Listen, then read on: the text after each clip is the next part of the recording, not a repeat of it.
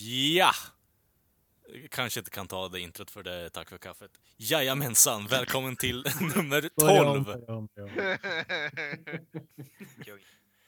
Ja, vi snor åt helvete för mycket därifrån. Yippee-ki-yay, Mr. Falcon.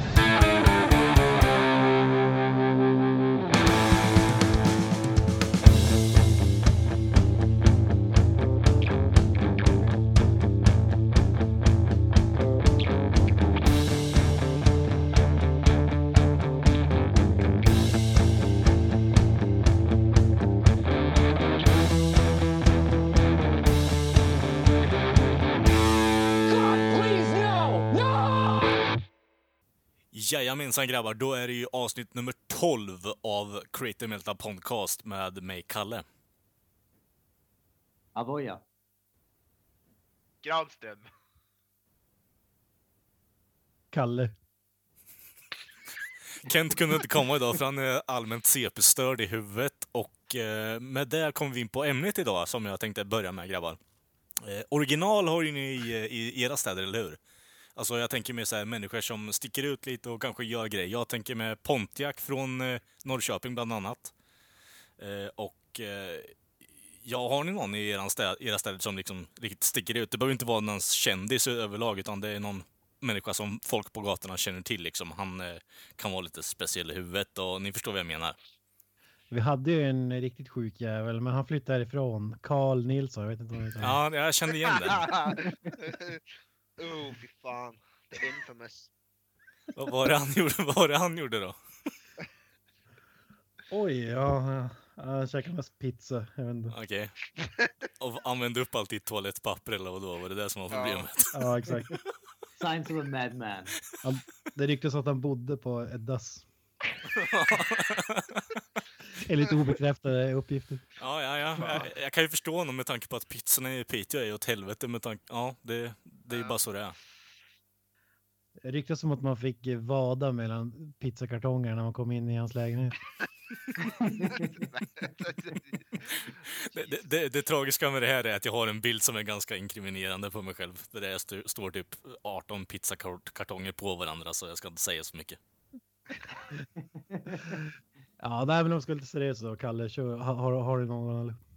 Eh, ja, förutom Pontiac så finns det ju... Eh, hon är kallad... Ja, vi kanske, nej, jag kanske inte kan ta upp just den, men eh, Prins, eller eh, vad fan heter han? James Prästen heter han. Han står på stan och typ predikar till alla liksom om kristendomen. Och att, att eh, han frågar dem, är du likgiltig eller är du troende bara? Och så kan han stå där och prata med folk i en halvtimme. Det är så sjukt irriterande. Eh, Jag har bott här ganska länge och han har bara stoppat mig två gånger, men eh, alla känner ändå till honom och vem, vet vem han är. Han är ju liksom störande moment egentligen. Ja, folk bara går förbi honom och försöker lyssna på iPod när de går förbi honom. Bara för att ta bort kontakten. För man har man fastnat en gång så vet man vad man är inne för och då, man vill inte in dit direkt. Var, var kommer namnet ifrån? Är Det det kläderna eller? Ja, dels kläderna och att han, eh, han har samma kläder på sig hela tiden, så det är lite speciellt där med. I alla fall de gångerna jag... Jeansskjorta eller? Nej, det är bara, det är bara blå jeans, alltså maxi jeans. Eh, ta, ta det för vad du vill liksom, men eh, och stå där och predikar i samma jacka och så vitt jag vet i alla fall. Jag har inte sett honom ändra kläder. Så han har typ som 95 procent av Sveriges befolkning omkring i jeans. Ja, och, ja, och så har han fått en, jag vet inte varför, jag har inte gjort min research på det, men han kallas jeansprästen i alla fall. Sjukt bra namn. Oh ja, vi är väldigt bra på det här inne i Norrköping. Är han en präst på riktigt eller står han bara helt random och predikar på gatan ungefär? Han står helt random på gatan och predikar, det är ingenting med präst bakom det. Han har hittat sitt kall alltså. Oh ja, oh ja. Han, han, han brinner ju för det där. Han ri- brinner för att prata med människor. Det är synd att han inte får betalt för det i alla fall. Ja men tänk så härligt det måste vara att vara en sån där och så har man verkligen hittat rätt. Jag menar, det, det är ju, eh, alla sådana där andra myskomänniskor, de verkar ju alltid bara samla ihop en jävla massa pantburkar hela tiden. Jo, men han försöker ändå göra någonting. Det är ändå, eh, alltså hans nisch är just att prata med människor om kristendomen och det kan jag ändå, jag kan respektera det egentligen. Även om jag inte, det är någonting jag vill utsätta mig själv för nu mer egentligen. Jag har gjort det två gånger och det, det är så här, stå där en halvtimme och prata med honom om någonting som jag inte ens tror på. Det, jag, kan, jag kan göra bättre saker med mitt liv faktiskt. Men som du säger det med pantburkarna, det, det, det förenar ju typ alla sådana här original. Vad, vad fan är det så för? Jag vet inte, alltså det är ett sätt att tjäna pengar för när såsen har tagit slut. Jag tror det måste vara det. Alltså det måste ju vara liksom, det, det om något måste ju vara den minst kravträngda liksom, inkomstkällan någonsin. Det kräver inte mer än att du plockar upp en burk och går och pantar den. Du kan ju inte, be, du behöver liksom två armar. Eller En arm till och med. Det är Jo, ungefär det som krävs. Men problemet är ju liksom, ska du ha nog till en eh, ja, McDonalds-meny liksom, så måste du ändå eh, alltså, hitta typ 180 burkar per dag liksom. Så det är ganska mycket ändå. Ja, men att liksom viga sitt liv åt att panta burkar och gräva i sopor efter dem. Alltså, jag vet inte. Jo, men det finns ju de där som har samlat ihop och blivit miljonärer på det där också. Det är också jävligt skumt egentligen. Ja, exakt. Och ändå är liksom uteliggare. Ja. Jag vet inte. Det är det jag menar. Vad fan får man ut? Är det liksom man vill bara ha, ha någonting att göra eller? Jag vet inte. Men alltså, hur, hur, hur blir man ett sånt där jäkla original? Alltså vad är det som händer med en? Vi Ja. hade ju Peter, han känd under namnet Bigfoot för att han hade gigantiska fötter och var allmänt mysko.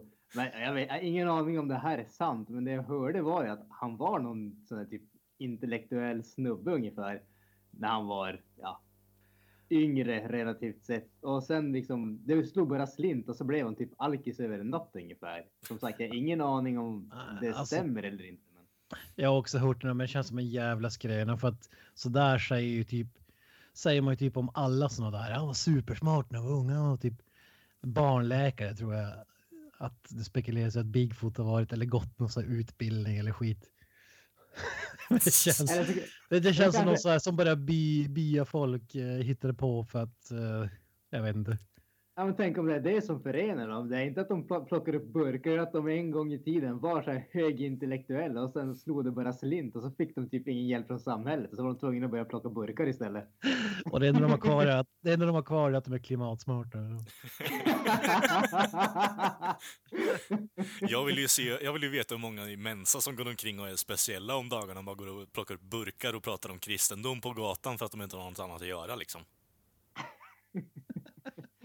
Säkert hälften av dem. Ja, misstänker det. Bara för att jävlas liksom. Ja, alltså jag kan tänka mig att, det är så här, att man får psykiska problem av någon anledning och sådär. Men jag köper inte att alla har varit liksom genier. Nej, nej, nej. Förmodligen var helt vanliga människor i så fall. Ja. Jag vet inte, om, vad tror du om, man- om man kollar på Bigfoot? Känns det som att han varit frisk någon gång liksom? Ja, men hur gammal är Alltså, han då om vi säger så istället? Hur gammal? Ja, hur gammal är han? Obestämbar ålder. Ja. Sex- 60, 60 plus skulle jag säga. Ja, Okej, okej. Ja, men då är det ju... Definitivt. Alltså, jag, jag nu, jag, jag är 31 tror jag. Eh, är inte helt säker. Han lever! Han lever! Ja, precis. eh, eh, 31 bara. han, han bodde ju, Bigfoot bodde ju inte så, så jättelångt ifrån eh, där jag växte upp. Eh, och han, så länge som jag har liksom kommer ihåg så har han ju alltid varit så där jättemysko. Jag menar förutsatt att jag såg han första gången jag var sex år, inte vet jag om det stämmer, det var 25 år sedan. Säg att han var någonstans sena 30, tidiga 40 då. Han var då lika jävla mysko då i alla fall. Så det är ingenting som är nytt på något sätt. Jag har ett minne när, när jag bodde i lägenhet tidigare i, i centrala Piteå för det där hur många år sedan som helst, men det spelar ingen roll. Jag samlade i burkar, han är ju känd för att köra moped också. Fan nice. Mm. Det, det var då. då. Då var det så här balkonger på lägsta våningen och under den, eftersom att den här lägenheten låg ganska nära krogen, så kastade folk ofta typ glasflaskor och ja, men öl, ölburkar och sånt där under. så när, skulle, när man skulle gå där, då, då gör han liksom en looping. Ut, han bromsar inte, utan bara vrider om eh, styret till vänster, loopar tillbaks och upp på trottoaren. Alltså det var ju bilar som tutade och bromsade och så här. Och då grävde han ju fram, då, då hade han ju spottat typ tre burkar eller flaskor eller fan. Så jag riskerar livet för det jävla pant, pantburkar liksom. Ja, Men riktigt då är det en helt annan grej liksom. Då har man ju tagit det till en ny nivå. Ja, men jag- jag kommer ihåg, det här är också en sån där grej som jag inte vet om det är sant eller inte. Ja, han bodde väl i något hus som var, alltså det var typ kommun, kommunägt eller vad man ska säga.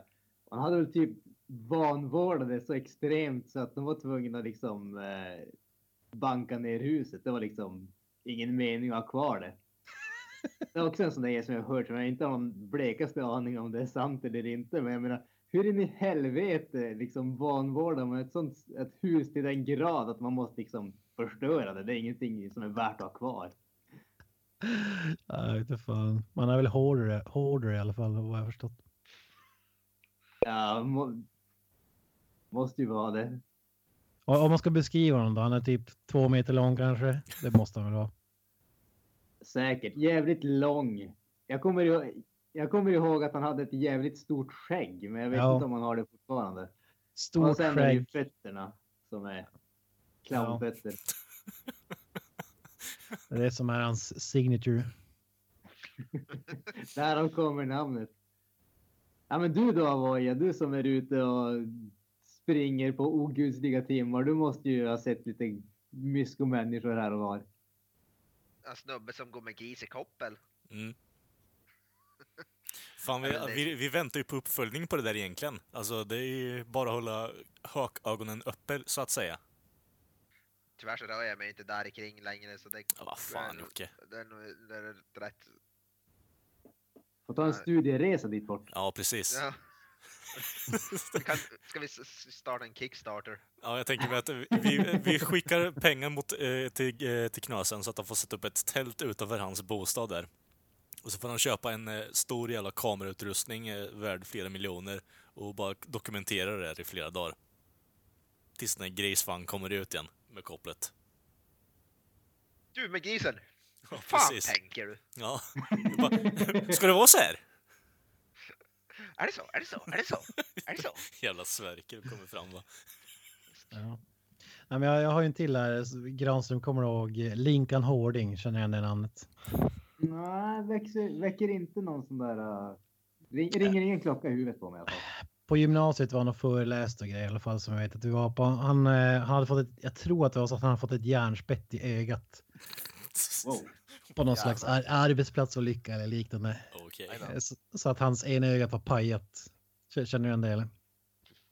Ah, alltså det, det ringer ingen klocka hos mig, måste jag säga. Ja, hur som helst. Jag ska inte svära på att det var, men det var sägnen säger i alla fall. Han- lever ju inte idag i alla fall. Det fanns ju en jävligt rolig historia om honom. Men den är, den är inte lika rolig eh, om man inte berättar den på så här Piteå-mål. Ja, men, ja, men nu, nu har du byggt upp det alldeles för mycket, så nu, fan, dra fram din inre pitian nu. Kör nu. Jag ska börja med reservationen att den här historien är berättad av en bekants bekant som bodde, som bodde granne med den här mannen. Ja, scenen är Jag, ska din. jag säger inte att han var alkis, men han var törstig i alla fall. Så grov, grov alkis alltså. Ja. Hur som helst, så eh, en, eh, en vacker dag så, så ringer han på då på dörren. Och så eh, öppnar han dörren då, så står han där. Ska, jag- ska, ska, ska jag ta det på eller? Ja, för fan. Ja. Hör du, frugan och jag står stå och gör pannkaka och men vi har slutägg. Eh, Tar du två öl och lån med?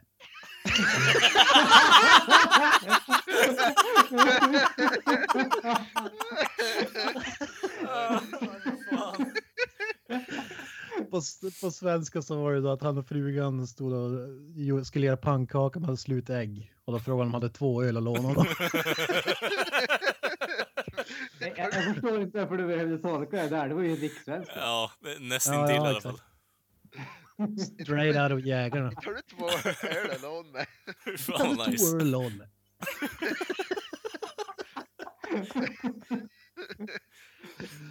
Ja, jag tycker det är klockrent. Det är nog liksom något charmigt med det där egentligen på något konstigt vänster. Alltså, kommer in bara, "Ah, frugan lagar pannkakor, jag behöver två ägg, eh, jag liksom behöver ägg. Kan du låna mig två öl så jag kan komma bort från den här skiten? Ja, vi fan, det var snyggt att det går runt att direkt fråga om han hade öl hemma. Jo, jag menar det. Det är, det är det som gör det lite charmigt ändå, att han drar till med den ursäkten. Det är som att han börjar men sen ger han bara upp. Ja. Jag bara, okej, ja, det var ingen idé med det här, han känner till mig. Kan, kan jag få två öl eller? Jag, jag har byggt upp det här i en halv mening. Nu, nu räcker det. Ja, precis.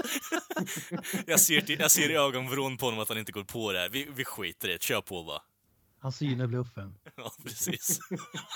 Två öl? Ja, ja vilken legendar Ja, alltså. fy fan nice. Men Kalle, du hade träffat Pontiac för ett tag sedan, eller hur? Ja, jag var ju på ÖB och såg när han eh, stod bland läskhyllan och hörde någon konversation, jag tror det var med hans morsa som var där med honom också. Eh, För oss som inte har den blekaste aning om vem Pontiac är, kan vi få lite bakgrund? Eh, jag tror att herr Joakim Avoya kan spela upp ett klipp av Pontiacs tjäna, eh, tjän- eh, kändaste låt, eh, 80-talet, eh, när det här klipps sen. Men han är, bara för dig nu Granström, så kommer det här. Jag sitter och drömmer, drömmer bort till 80-talet när man har Gyllene Tider-platta på. Han är en lokal kändis som har down syndrom. Och han rappar. Okej. Och han Har har... han down syndrom? Ja, inte, att han har någon, någon defekt, har han i alla fall. Jag tror inte att han har downs alltså. Han Eller? har, han, eh, ja, det, det är någonting mysko i alla fall. Det blir ett jävla stort hopp där. Han har downs. Det är någonting mysko med honom i alla fall. Ja, det, är det här på Pontiac Johansson 80-talet? Är det den här du snack, låten du snackar om? ja. Ja, 80-talet! 80-talet, talet! Jag, jag, skulle, jag kan nästan garantera att han inte har down syndrom i alla fall. Sen Okej. att allting inte är hundra det är väl en annan sak. Mm, han, han, eh, det är någonting som har slagit eh, slint. Han är en trevlig människa överlag liksom, men det är någonting som inte är riktigt rätt. Magisk artist för övrigt. Eh, ja, han, han, jag har faktiskt sett honom uppträda live, live Kent, så det, det är lite credit egentligen.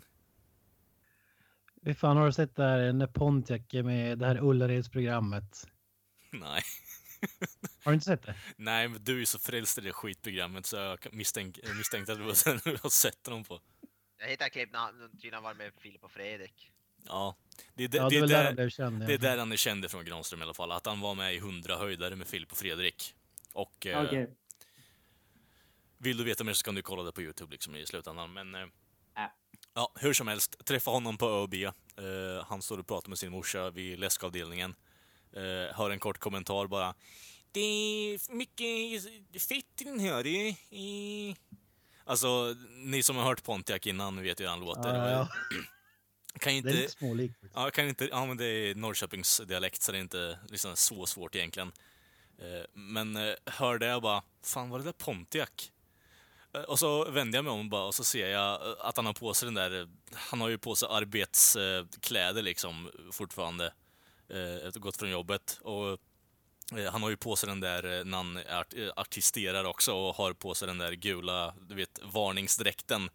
Eh, Magiskt. Ja, precis. det, det, det ser lite speciellt ut, men det är hans grej tydligen. Och jag kan inte klandra honom för att ha en gimmick, gimmick liksom, så det är inget problem med det. Men det sticker ju ut som en liksom, eh, ja, det sticker ut som fan gör det i slutändan. Så det, det är svårt att inte säga att okej, Pontiac, det han har på sig det där, det är Pontiac. Bra, då vet jag. Ser väldigt mager ut numera faktiskt. Så om Pontiac lyssnar på det här i slutändan så tycker jag du borde äta lite mer Pontus. Ja, just det. Nu, nu när du säger det. Han, han, han gick väl ner massor i vikt. Ja, vad, vad gjorde han för någonting? Eller? Jag vet inte, jag tror det var cancer var det. Jag tror det var någonting med cancer Ah, faktiskt. okej. Men eh, ja, det var lätt, eh, jättelänge sedan jag träffade, eller såg på honom i alla fall. Jag har inte pratat med honom sådär, men eh, skön kille att liksom eh, se, eh, gör sin grej och försöker i alla fall, så det ska han ju cred för. Tycker jag åtminstone. Absolut. Jag tycker att han är kung. Ja, absolut. Han, eh, han, han har ju liksom släppt skivor och liksom sånt, sånt skit så det, och uppträder, så det är all cred åt honom egentligen, tycker jag. Och det är därför, Nej, Allt, favorit- fa- allting ges ut på skiva också. Ja, och det, alltså det, det är därför han är ett original egentligen, i min mening. Och eh, välförtjänt så egentligen.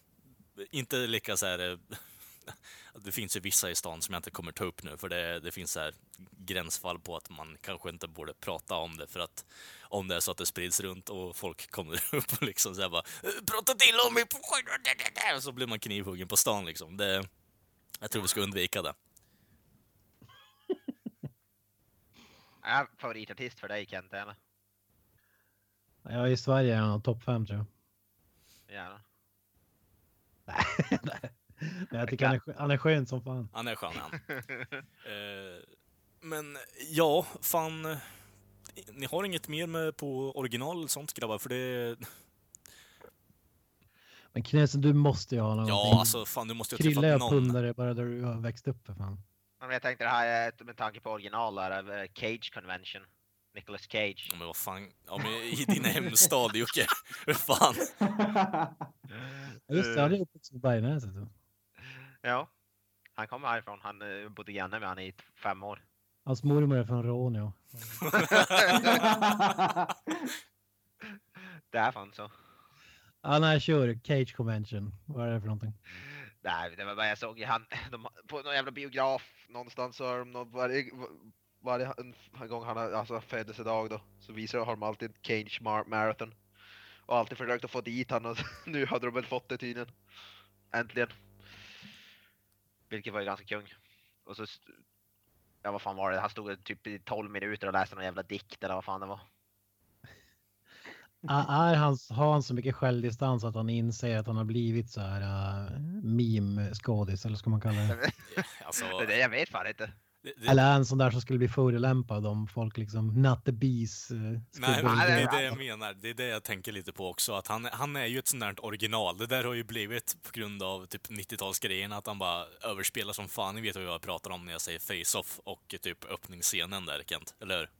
Magisk film. Ja, magisk film. Magisk öppningsmin Ja. han har på sig också. Face off! Den, den, Alltså, jag, jag får ju känslan att han är en sån där som han är medveten om hur galen han är, men samtidigt så om någon säger att han är så där, då skulle han ge en rak höger ungefär. ja, Ja. jävligt svår. eh, Han är jag har svår. Ingen aning hur han är som... Man, alltså man, man skämtar ju ganska mycket om att han är stoneface actor egentligen, men eh, fan, han är ändå ganska svår att läsa på det sättet. Har han hamnat i ett bråk innan liksom? Alltså, är det dokumenterat?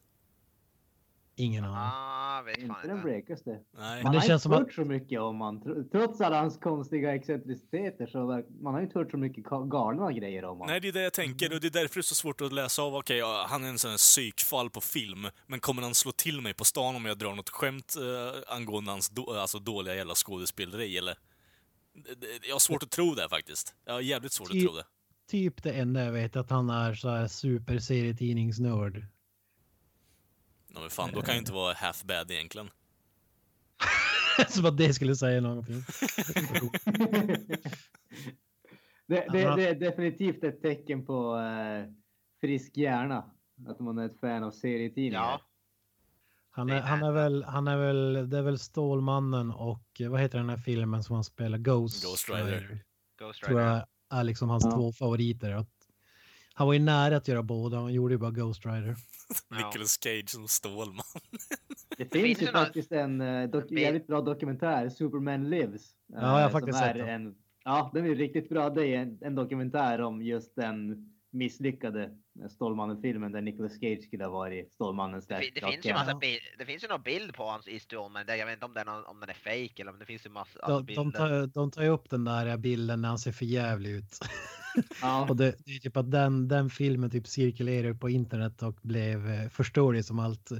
Den, den tog, det var inte mer att den bilden skulle visas utan den tog ju bara någon sån här kostym, eller hur var det? Det var bara en sån här Kostymmanchester. costume test. Så bara för att liksom få lite referens och sådär. Ja, exakt. Och det är typ det enda, enda folk eh, har sett från den här. Men ser man, Burton- ser man dokumentären så ser den faktiskt intressant ut. Det var Ja. ju Tim Burton som skulle ha gjort den, vad tror jag? Vad jag var Ja. så. Det var Det innan hade han blev definitivt världens- blivit en väldigt annan Superman-film. Mm. Ja. Ett original om man så vill. Hahaha! Där fick han till det. Om jag inte minns fel, om jag inte minns fel så har Nicolas Cage köpt typ första issue av Superman eh, för liksom miljonbelopp eller Ja, liknande. vi, vi, du och jag, du och jag satt och känner ko- till. du, äh, Ja, jag, nej, ingenting jag har hört faktiskt, faktiskt. Eh, Men du och jag satt och kollade på den där jävla, typ, auctionen de hade på internet när de skulle sälja ett sånt här exemplar, Kent. Kommer du ihåg det? Och de kom upp i typ två miljoner eller vad fan det var. Ja men här, 2,1 miljoner dollar. Ja. Sinnessjukt. Växelpengar. Ja. Fan, den här dokum- dokumentären verkar ju intressant om Superman. Jag måste fan eh, kolla in den. Ja. Ja, den är ändå värd att se. Inte supervälgjord, men ändå intressant. Ja. Ja, den här conventionen där, vad, vad, hade du något mer där eller? jag tyckte det var så jävla kul att de hade haft en, en Nicolas Cage, Caged Forever heter den. Jag, Jag, vill veta om de visar samma filmer varje år eller om de byter ut Nej, dem. nej, det tror jag. Jag tror det är olika filmer. jag, jag Det tyckte... finns ju ändå bra filmer som man har varit med i liksom. Ja, The, Ja, det har det- The har Rock. Fast inte de senaste tio åren typ. Nej, The precis. Rock, Conair, Ja. Ja. Put the bunny down. Face-Off. Face. Magiska frisyrer har han också. Framförallt i den. Ja, precis. Jag gillar bara det för faktum att han vet, stod i typ nästan en kvart och vet, läste en dikt av Edgar Allan Poe. Men som sagt, garanterat att han gjorde det utan att någon bad honom göra, om att göra det. Han liksom garanterat att han kom bara in genom dörren och ställde han sig mitt på, framme på scenen och så började han bara läsa och så stod folk bara är det där Johnny? Är det där Nicolas Cage? Fuck? Sådana grejer. Om det är så att... eh, Om det har inte på, på det sättet, då, då skulle jag nästan vilja säga att han är medveten om vad det är som händer runt omkring honom, att han är en meme på internet. Alltså, han vill ju bara skapa liksom upp den här mytosen om att Nicolas Cage är fucking batshit crazy ibland. Jag tror han är ganska normal egentligen. Tror ni att Nicolas Cage har en bra film till i sig eller? Ja, jo. Jag tror han Jag har tror en... han har, jag, jag tror han har säkert flera bra filmer i sig, men han behöver antingen en film där han kan verkligen släppa lös och bara vara galen, eller en regissör som kan tygla han och se till så att han inte gör bara en massa galenheter. Ja. Ja. Fa- Face-Off 2. Ja. Vad fasiken gör Jon Woo numera? Ja. Ah, han har ju försvunnit från Hollywood i alla fall. De har en lista på de filmer som var med på den här Cage Forever. Det är Bangkok Dangerous var det första. Ja, Eh. Någon film som heter Joe. den är eh, rätt bra faktiskt. Bringing Out the Dead. Army of One och Lord of War. Lord of War är också rätt bra. Jag har inte sett en enda av dem. Nej, jag har inte sett någon av dem. Inte jag heller. Lord of War har jag hört bra grejer om i alla fall. Lord of War där är han ju en vapenhandlare som håller på och fipplar. Ja. I Joe så är han en typ skogshuggare som börjar ta hand om en liten pojke som har trassligt familjeliv om man ska kalla det. Jaha, det är en ganska ny film den här Joe. Den är rätt ny faktiskt. Den kom för typ två år sedan och sånt där. Den är helt okej. Ja. Coolt. Nåväl, ah, det var inget mer om det. Eh, vidare till nästa ämne. Take it away, motherfucking Anton Maiden.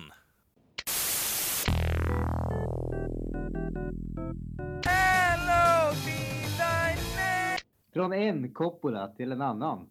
Eh, så är, vi, är ni med? Har ni koll på vad Kickstarter är? Är vi liksom? Ja. Oh ja. Jag, jag, jag har pledgat till en del grejer på Kickstarter så. Om det är någon ute i den stora vida världen som inte vet vad Kickstarter är så är det ett sätt för att göra så här så kallad crowdfunding där en person som har en idé eller ett projekt lägger upp det på internet och så kan man krasst sett ge dem pengar för att för att de ska kunna genomföra det om man säger så. Kort grej innan vi, Och den- fortsätter, kort grej innan vi fortsätter här bara. Det finns så jävla mycket dåliga kickstarters där ute också. Det finns ju människor som till exempel typ big, eh, tigger om att få alltså online bucks eller online dollars så att säga i typ spel. Eh, och det är så här. De ber om typ 10 000 dollar bara för att kunna spela GTA liksom. Har ni donerat till något sånt där eller liksom backat någon Kickstarter? Ja, jag har gjort fler, flera stycken. Aldrig kommer, skulle aldrig göra det. Alltså, jag har Nej. varit nära ett par gånger men det, det har inte blivit av. Jag har faktiskt backat några artbooks.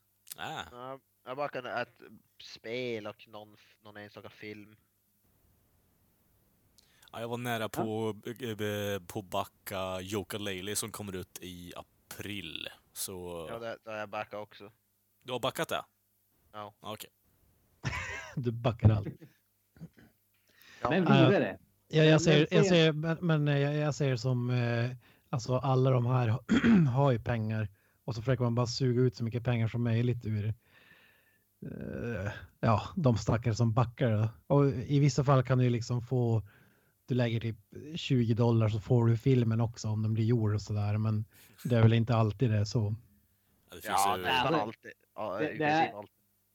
Det, ja, men det, det är ju alltså, du, du måste ju gå in relativt förutsättningslöst. Du har ju ingen garanti på att det, liksom, det faktiskt kommer att bli en produkt i slutändan. Nej, precis. menar, så, så är det ju. Jag menar, man ska ju vara medveten om vad det är man gör. De artbooksen som jag har backat, det har ju varit dels för att eh, det är billigare att få dem. Alltså, när man väl får dem, om man, istället för att vänta tills de släpps på riktigt så att säga. Och sen har det ju varit, jag har ju inte backat någon som har varit så här, första gången ungefär, utan de som har gjort de här artbooksen, de har gjort tidigare artbooks också. Så att man vet att de har gjort Kickstarters tidigare och det har faktiskt kommit en produkt i slutändan. Men de flesta gånger när det inte blir av, det gånger, då har du ju nästan alltid fått, de, man får ju alltid nästan pengarna tillbaka i alla de fall jag har hört talas om. När någonting inte har blivit av, då får de som har pläd, alltså backa till pengarna tillbaka. Så det är som, Just. det, Det, det är nog ingenting som jag skulle räkna med ändå, för det är ju ganska mycket fiffel med de här grejerna också. Mm. Ja, hur som helst, fortsätt. Hur som helst, från, som sagt, från en koppla till den andra. Den nyaste grejen här är ju att eh, film, en av filmhistoriens största mästerverk, Apocalypse Now, har eh, fått en Kickstarter för att bli ett eh, tv-spel slash dataspel med självaste Francis Ford Coppola som, eh, vad ska man säga, producent eller vad man ska kalla det. Han står bakom det här också, har ett finger med i den här pajen. Så Ja. är det någonting som vi överhuvudtaget vill se eller är, är, är det här en helig grad som de bara skiter i? Innan, innan vi går där skulle jag säga, det här är ju exakt ett sånt projekt som jag pratar om. Som att inte Coppola skulle kunna fixa fram pengar till ett jävla dataspel. alltså, vet, vet du hur svårt det är att få någon som backar ett sånt här typ av spel? Det kostar ju säkert ett antal, antal, antal miljoner att producera ett sånt här spel. Eller så tar man det easy way out och tigger pengar från fans. det kan inte vara så att han står bakom som producent och har lagt ner lite pengar bakom det. Ja, det kan för de, de, är, de ber bara om 900 000 dollar, vilket jag inte tror är allt som, alltså det låter väldigt lite för ett, för ett spel. Vad kostar, vad kostar ett vanligt spel typ att göra? Ett, alltså allt? ett, ett AAA-spel som är sådär det största, de kostar väl ett antal hundra miljoner. Typ GTA 5 kostar väl några hundra miljoner. Men det här, det här är väl inget AAA-spel? Alltså det, AAA Ah, det det är- är väl typ GTA? Eller? Ja, precis. Men det här, nej, det här kanske inte är AAA. Men de kostar ändå så här, ja, 900 000 dollar är verkligen i minsta laget ändå för ett, för ett spel. Grej, jag Eller såg så är bara... det helt enkelt en sån här, uh, vad ska man säga, inte proof of concept, men just det här att visa att folk är intresserade. Det har väl varit några stycken tidigare, Ja. både spel och andra grejer, där liksom de har egentligen använt Kickstarten för att visa att folk är faktiskt intresserade av den här produkten. Ja. Nu liksom blir det lättare för oss att få pengar från större studior. kan- och sådär. Det kan vara något sånt. Jag har inte läst nu Kickstarter. De, de brukar säga det i Kickstarter om det är så. För de som, men det, det, kan, det är mycket möjligt att det är så, något sånt också. Att Jag de tycker, det såg, ut som- jag tycker det såg ut som en scam bara. Grafiken såg ut att vara från 2001 eller någonting. Men hur som helst, fortsätt. Nej, det var väl inte så mycket mer att säga om det annat än att höra vad tycker vi om det? Är det här någonting som, är vi okej med det? Är det, blir det mer okej att göra det här när originalskaparen står bakom trots att det ändå är liksom 40 år sedan filmen kom? Eller är det någonting som man bara borde lämna i fred? Skräll. Det jag tycker att man borde lämna ifrån. Ja, ja, ja, Nej, Jag förstår inte varför man ska pissa på alltså sådana här klassiska filmer också. Det är ju bara för att liksom suga ut pengar från franchiset. Jo, det är klart. Det är väl ännu värre nästan än att göra en reboot eller remake. Att liksom klämma ut ett dataspel från filmen. Hur- När gjordes eh, den här? Det måste vara på 70-talet någon gång. Var det inte slutet av 70-talet? Tror jag. Ja. 79. Jag ser det. Jag menar, det filmen kom ju inte i år eller för två, tre år sedan utan. Ja, Nej, jag, jag, jag tycker inte, alltså på ett sätt sp- spelar det väl ingen roll så, men jag förstår inte. Det är ju bara för att man vill ha sälja namnet liksom. Vad, Alltså- vad, vad kommer spelet handla om för det första? Kommer det vara exakt som filmen eller? jag, vet Jag tror nog inte att de har kommit så långt egentligen. Det är liksom, det, det, det som det står där att det ska vara första persons eh, survival and horror with strong role playing elements. Ja. Men eh, sen står det inte så där jättemycket mer.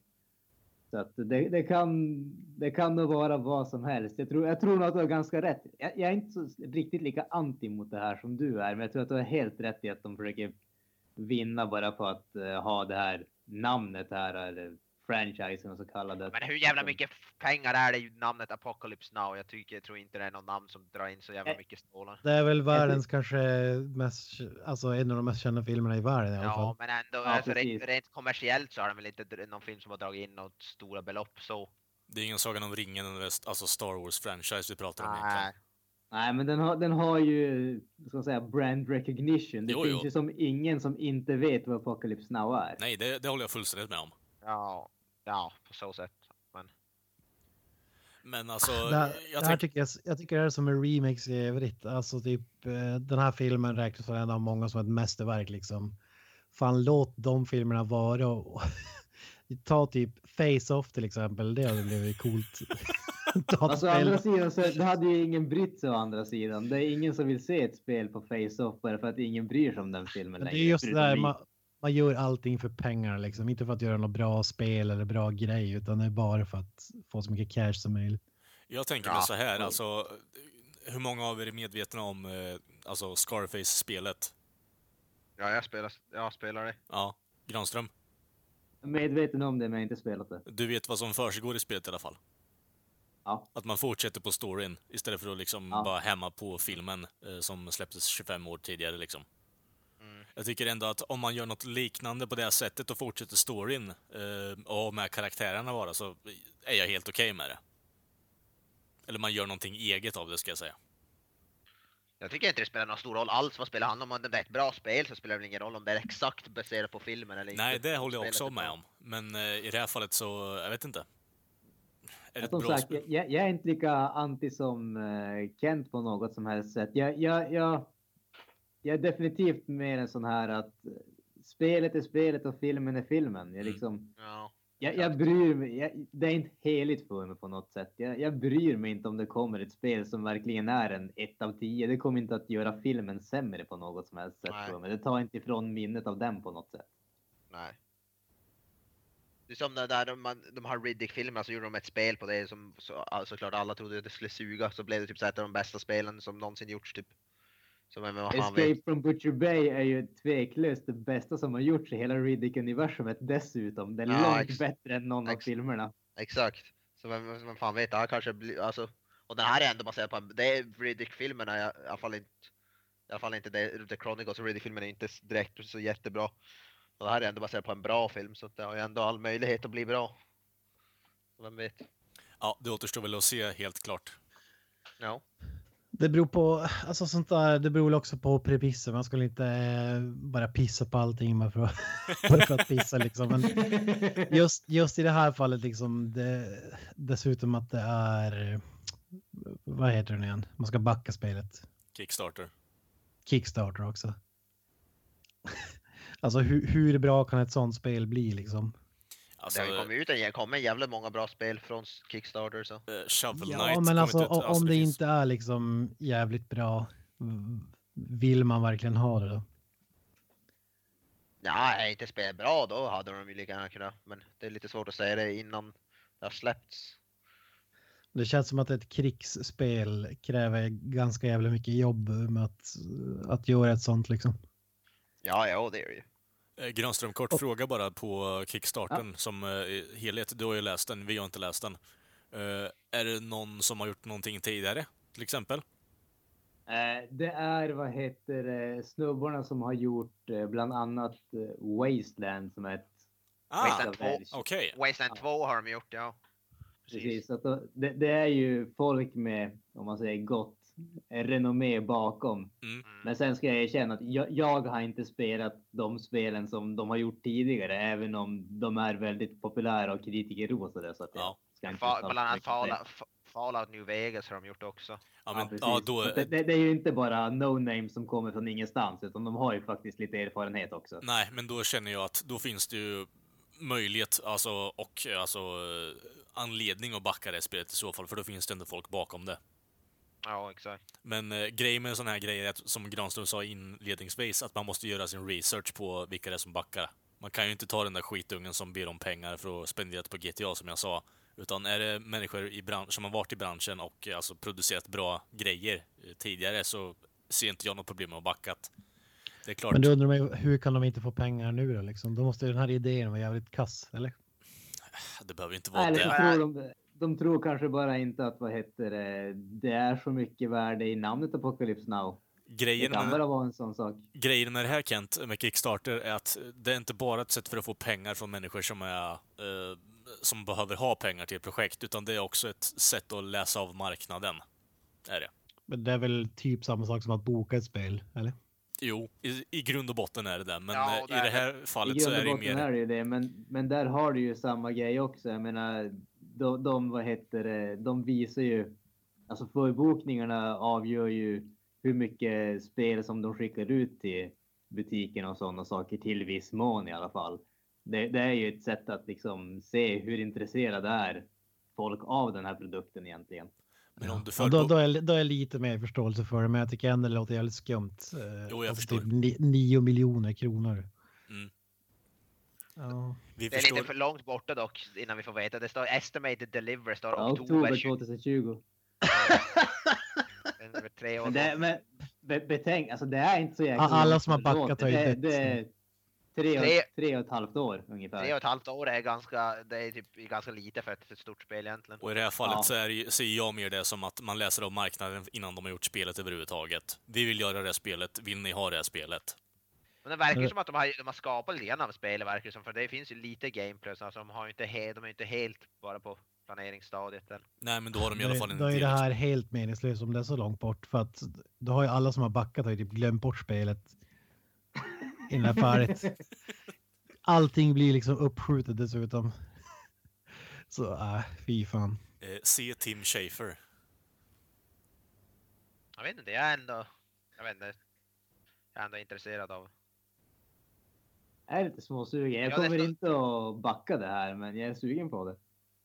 Det står så här, we, uh, so we first ask you for support here on Kickstarter, then after the first 30 days, apocalypsenow.com, which will be, be both a long-running ongoing crowdfunding campaign to raise an additional 5 million dollars. Okej, ja. Eh, nu, nu byggs det ju bara upp för att det låter lite skämmigt. Det ska jag hålla med om faktiskt. Herregud. Jag ska starta en Kickstarter. 2042 ska jag släppa ett spel. Då hinner jag lära mig hur man gör ett spel Ja, också. precis. Men det här är inte så ovanligt, så det här är väldigt vanligt att man gör så här. Det finns ju Ja, spel som precis. fortfarande var, som var på Kickstarter som fortfarande drar in pengar på det. Star Citizen heter det. De har dragit in, vet någon miljard i svenska kronor nu tror jag. Alltså är, är inte det yttersta beviset, jag räknar in mig själv här, att fanboys är idioter. Alltså, Ja men, det, ja, men lite så är det. Vi kastar ju pengar på en skapare i förhoppning att de kommer att göra någonting vettigt utan att egentligen ha någon aning om kvaliteten i slutändan. Ja. eller om det Så är det ju. Men det har man väl, det är ju som har man ju alls förbokar ett spel av typ förbokar nästa GTA så har du ju ingen aning om det kommer vara bra. Det är ju som samma sak egentligen. ja, precis. Nej, Så men- är det. Men å andra, å andra sidan så har du ju alltid haft en massa previews och sådana grejer. Folk har ju faktiskt sett produkten även om den kanske inte har varit liksom finished state så att säga. Ja, men jag menar, när du bokar ett spel, det är inte så att du betalar i förväg och, och butiken säger att ja, men det är inte säkert att du får ett spel överhuvudtaget. Alltså, Men som Ja, sagt, jag vet inte, jag har inte hört talas om på Kickstarter någon, där någon har varit, pla- inte fått någon produkt eller inte, eller inte fått pengarna tillbaka. Jag har inte hört talas om några sådana där riktiga scams.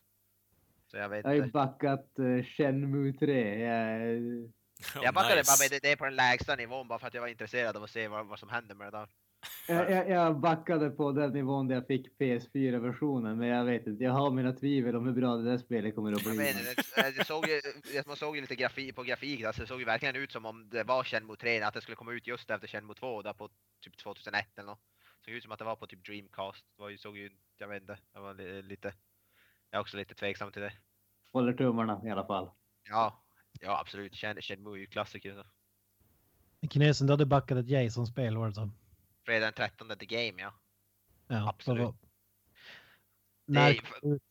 ja Fem det, kommer faktiskt, det kommer ut faktiskt i år, de har redan haft en beta och massa folk har ju fått testa det. Ja. det verkar för de flesta är positivt. Jag hann, jag hann inte testa beta, eller ja, grejen var att jag inte, jag inte visste att jag hade fått en ny beta-nyckel så jag missade betan men. Uh, det är ändå rätt coolt. Är det, är det Doom med en kniv eller? Eller Nej, det är som är ett multiplayer-spel. En spelare spelar Jason och så är det typ fyra, fem, sex stycken som spelar de människor som ska försöka överleva. ja, det lät ju ändå lite. Det är typ, jag tror det kan bli rätt kul faktiskt. Det finns många liknande spel. Det börjar bli jävligt populärt att göra sådana där typer av skräckspel när en spelar typ ett monster och en spelar. Så jag vet inte, jag tror det kan bli coolt med den här franchisen med Fredag den 13. Så. Jag såg gameplayn på den på Youtube faktiskt. Det såg jävligt intressant ut, så det eventuellt kan bli, någon, bli någonting man köper i efterhand faktiskt.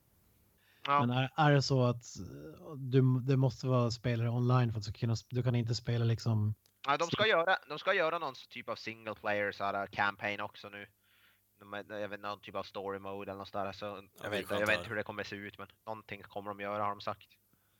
Ja. Och det är ju, vet du, är- de är ju involverade, Kane Harder har vet, gjort mocap, mocap för Jason, alltså du sa- för rörelserna. Nice. Eh, Tom Savini har varit med och gjort så här dödsscenerna, Ja, fan dödseffekterna. vad Åh, nice. fan, Fan, Sex nice. Machine. Eh, och så han som har gjort musiken till originalfilmerna, Harry Manfredini, han har gjort musiken till spelet. Så. Och eh, även han, han som har skapat Sean S. Cunningham, han är väl involverad på något sätt, typ. Jag vet inte. Som har ju ändå... Ja, alltså är, är Sex Machine ombord, då måste det vara bra. Oh ja. Ja. Ja, han, han, jag tror han, var- han varit med och hjälpt till att skapa döds, alltså dödsanimationen. Ja, och det är så jävla att det ska coolt. Se, ut- se bra ut typ. Nej, Savini är kung. Så enkelt Ja. är det bara.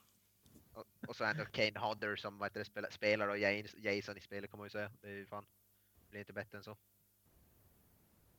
Ja, det är jag faktiskt taggad på. Ja, nice. Ja. Hade vi något mer om spel alltså det här film baserade på spel, eller spelbaserad film kan man ju prata om hur länge, hur länge som helst men det, Jo, jag tyckte det fick ett uh, värdigt avslut där i alla fall. Men... ja, men det är inte så, är man inte så intresserad av spel eller så det är väl väldigt tråkigt att lyssna på.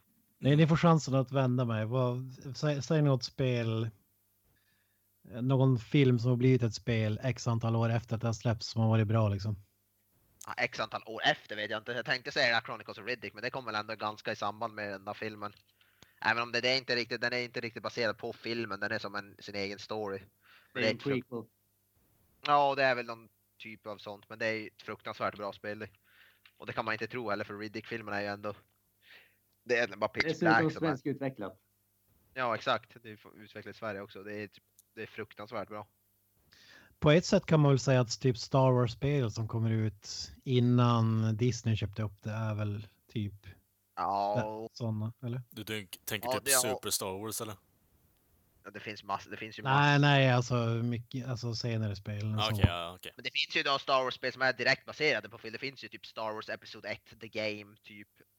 Det finns Ja, ju- men de kommer ju ut när filmerna släpps liksom. Ja. Men det är typ sådana här som typ TIE Fighter och allt vad den hette. Det var ju Ja. sjukt, sjukt länge sedan. Men... Ja, men de är ju, de är ju bra i alla fall. De, det är ju de som in, de Star Wars-spelen som inte är direkt baserade på filmerna, det är de som är de bästa. Så i Battle, ju- Battlefront-spelen, de tidigare, de, de kom ju långt, långt efter att... Ja, exakt. Ah, KOTOR är fortfarande det bästa som har gjorts i Star Wars-universumet. Ja, och Knights of the Old Republic. Men det är ju verkligen inte baserat på Star Wars, någon av filmerna överhuvudtaget. Det är ju spelat typ tusen år före första filmen. jo, men det är ju bas- baserat på låren liksom, så det är... Ja. Ja, franchisen, kan man säga. Men alltså, något sånt där, det är väldigt svårt när, för de gör ju alltid, när, av alla storfilmer kommer det alltid ett spel med exakt samma titel. De suger oftast eh, balle för de typ ruschar och gör ett spel på typ så här ett, vadå, typ några månader eller ett år typ för att det ska komma ut samtidigt som filmen. Ja, precis. Så de suger ju oftast alltså. Fin- Finns det någon film ni skulle vilja se ett spel av? Som Uh, inte- jag hade gärna velat se något typ så här, jag ty- Kill Bill hade jag fan tror jag kunnat bli Ja, ett coolt hack, hack and slash spel. Jag håller fan... Ja. Jo, jag, jag står bakom det faktiskt. Ge dem till typ så här Team Ninja som har gjort Ninja Gaiden-spel eller något sånt där. Så hade det kunnat bli fett. Något sånt. De har ju gjort det faktiskt, de gjorde ett Reserve War Dogs-spel som var väl mindre bra. Ja, men det, Ja, det känns inte som att det händer så mycket i ett sånt spel faktiskt. Förutom typ bankrånet och sen bara ska vi ha dialoger i 45 minuter liksom. gjorde det till någon third person shooter typ för att, ja. Men, Nej, det, det låter inte så jävla bra faktiskt. Nej. Sen har vi ju faktiskt eh, den fantastiska, det fantastiska mästerverket Street Fighter 2, The Movie, The Game. Magiskt. Magiskt. Kents Det, favoritspel pure magic. är du vänd nu Kent eller? Vad sa du? Är du vänd på konceptet nu eller? Ja, precis. Ja, ja det är sant. Men det, det, det som diskvalificerar det lite grann det är att det kom ut eh, typ när filmen var ny, eller hyfsat ny i alla fall. Mm, mm. Det finns, Sega, faktiskt Sega ett, Saturn, jag hade fan det i spelet. det finns faktiskt ett Blade Runner-spel som har fått riktigt bra kritik. Fast det, det, kom, det är väl... Det kom ju ut ganska långt efter spe, äh, filmen och, men, och inte direkt baserat på filmen heller men det har ju Blade Runner i titeln och har blivit väl mottaget av folken då. Mm. Så det, The Thing-spel finns det som ska tydligen vara bra. Jag försöker Ja. tänka, men alla filmer, alla eh, filmer som man tänker på har ju fan spel. Alltså det är inte många som inte har spel. Mad känns- Max-spelet som kom ut här om året var faktiskt också riktigt bra. Det fick ju bra kritik också. Ja, Det Jag känns ju det. mer som att det är en del av marketingkampanjer numera också. I alla fall till storfilmer. mm. Ja, men så är det ju definitivt. ja det är det ju. Det cashar ju in på, på filmen. G.I. Joe-spelet var ju magiskt. Nej, jag har faktiskt inte kört det, men det fick väl sjukt dåligt betyg i alla fall. Uh, jo, det fick du säkert. Jag kommer ihåg eh, Jurassic. Park till eh, både NES och till Mega Drive. Jag hade det på Game Boy.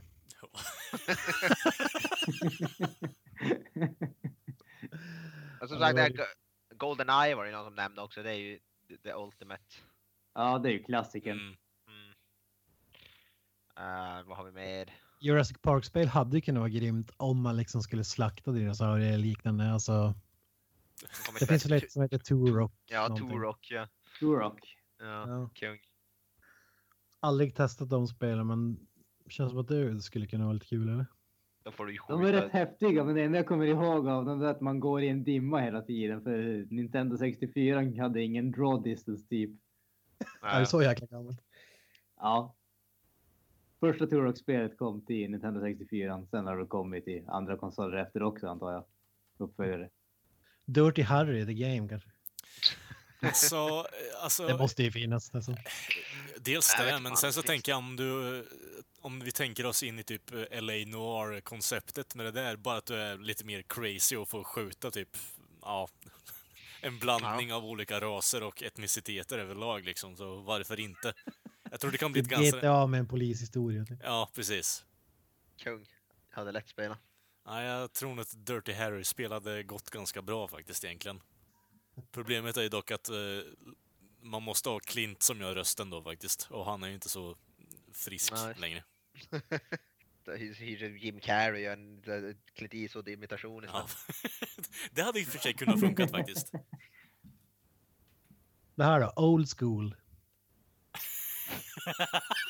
Alltså Will Ferrell-filmen. Ja.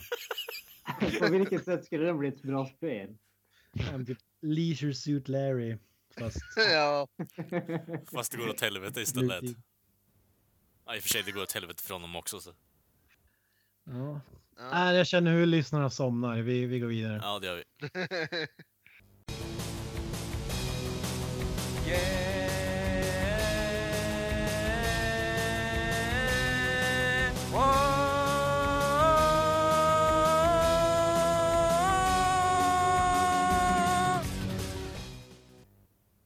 Dags för nyhetssvepet. Nej, nej, nej, Nyhetssvepet.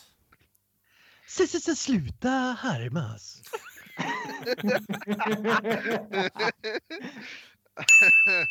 Nille sitter i referens för den som inte tror. Ja. Förstörde referensen när du säger det? Klipp bort det här tack. On with the news. Vi börjar i musikens värld i vanlig ordning.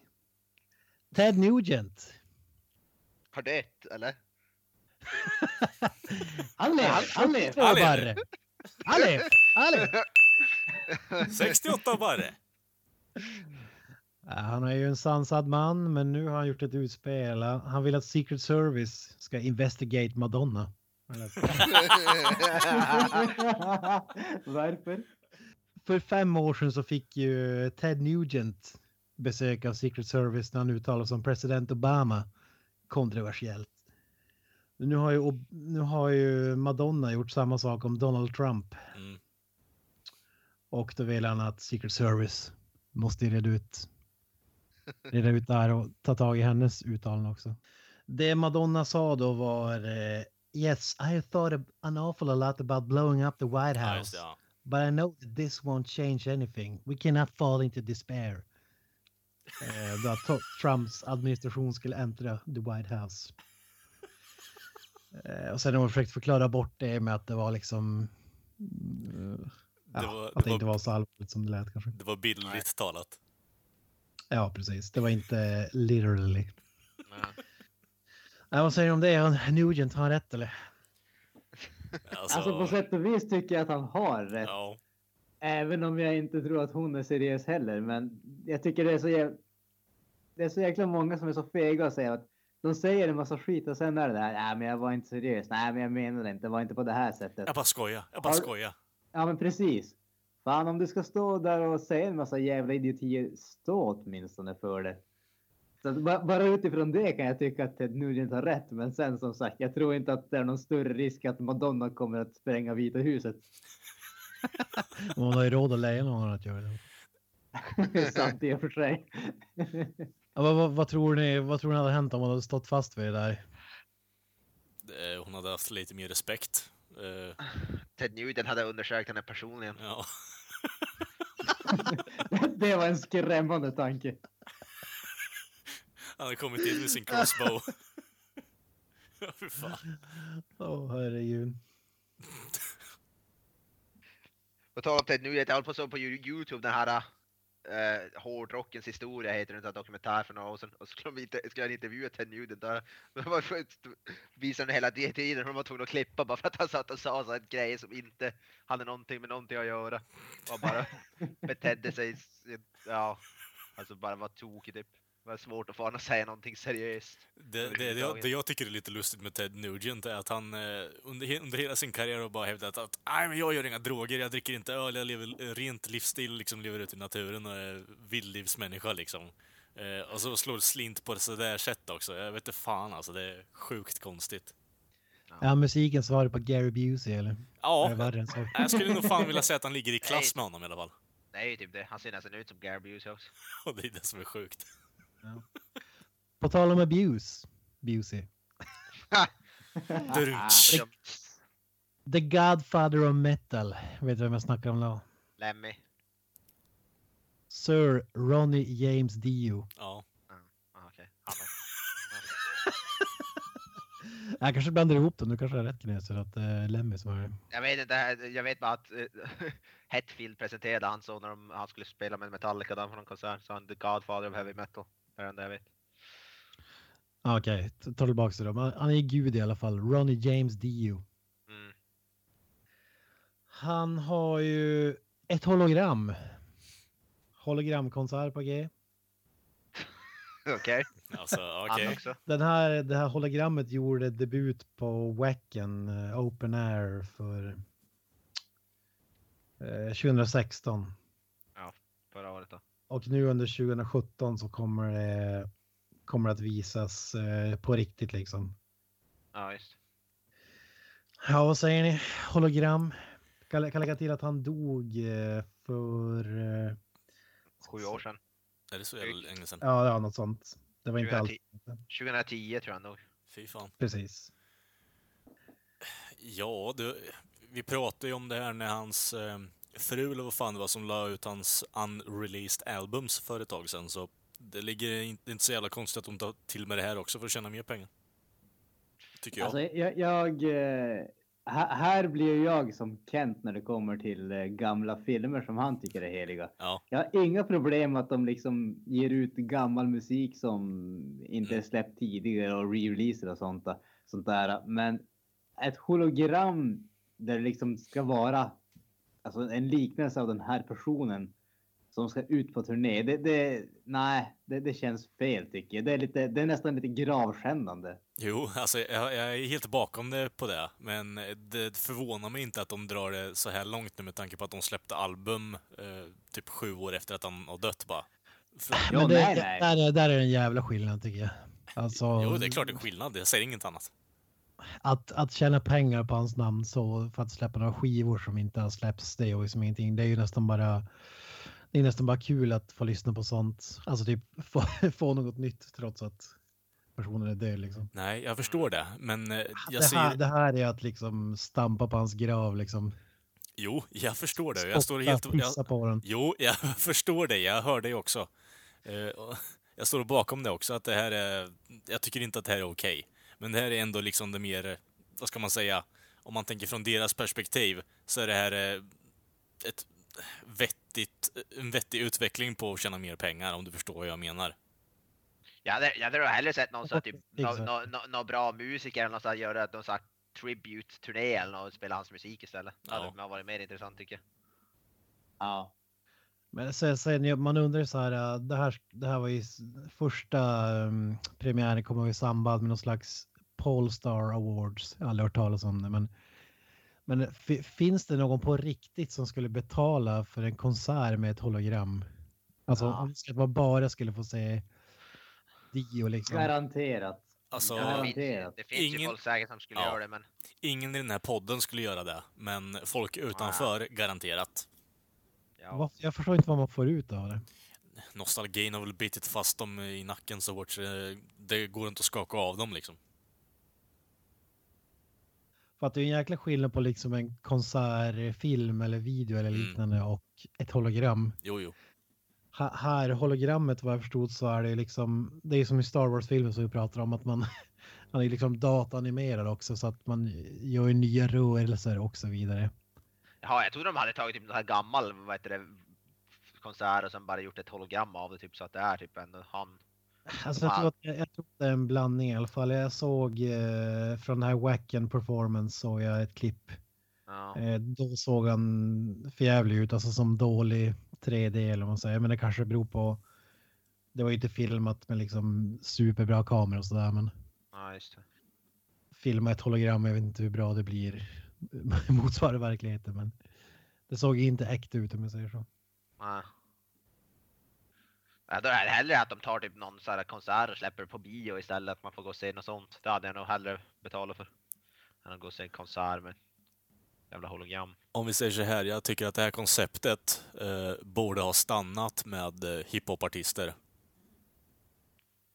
Det Ja, känns... för, för deras, det går ju ändå ut på att sälja ut, tjäna så mycket pengar som möjligt. Jo, liksom. men det är en, förstå, eh, jag förstår liksom eh, alla, båda punkterna egentligen. Att de vill tjäna mer pengar, det här är ett enkelt sätt att tjäna mer pengar med tanke på att det här är populärt, folk tycker om Dio, vill se mer av Dio, höra mer av Dio.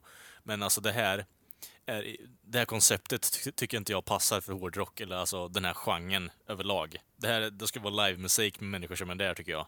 Eh, har du hiphop liksom, då är det ändå sampling av allting och det är ju digitalt allting. Så det är en naturlig utveckling om ni förstår hur jag tänker. Eh, så det är ju inte riktigt det, alltså den genren som passar för eh, hologram, tycker jag i alla fall. Var det inte typ, var det, var det inte typ Michael Jackson någonstans som var den typ första med det där? Jo. Ingen aning. De jag vet att de har gjort uh, Tupac. Tupac var väl Ja, först och sen Tupac. kom eh, Michael Jackson till det va? Ja, jag tror att Tupac var före faktiskt. Ja, kanske. Å andra sidan, hur länge tror ni det dröjer innan vi har eh, Kiss-hologram? Ja, det... Det Men- finns väl redan säkert. Ja. Men Kent, Kent hade ju garanterat börjat betalat för Maiden hologram eh, när de coolar. Alltså Maiden är en annan sak. Där är det bara shut, shut up and take my money. Alltså, Så, Ja, exakt.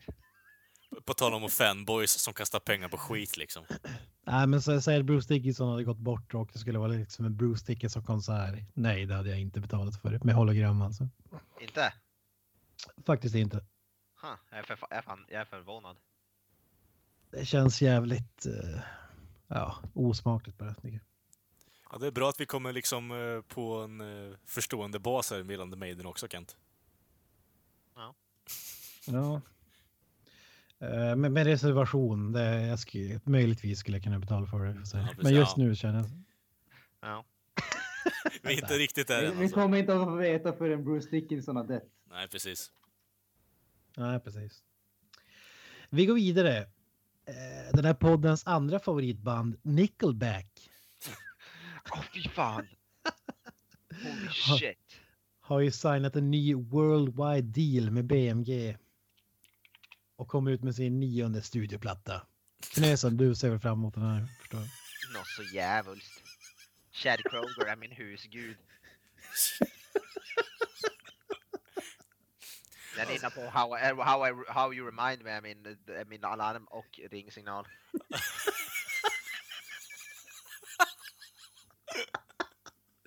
Du har, du har CD-singel i bilen när du kör ut Ja. tidningar varje kväll. Ja precis, jag kan den utan bakifrån och framifrån.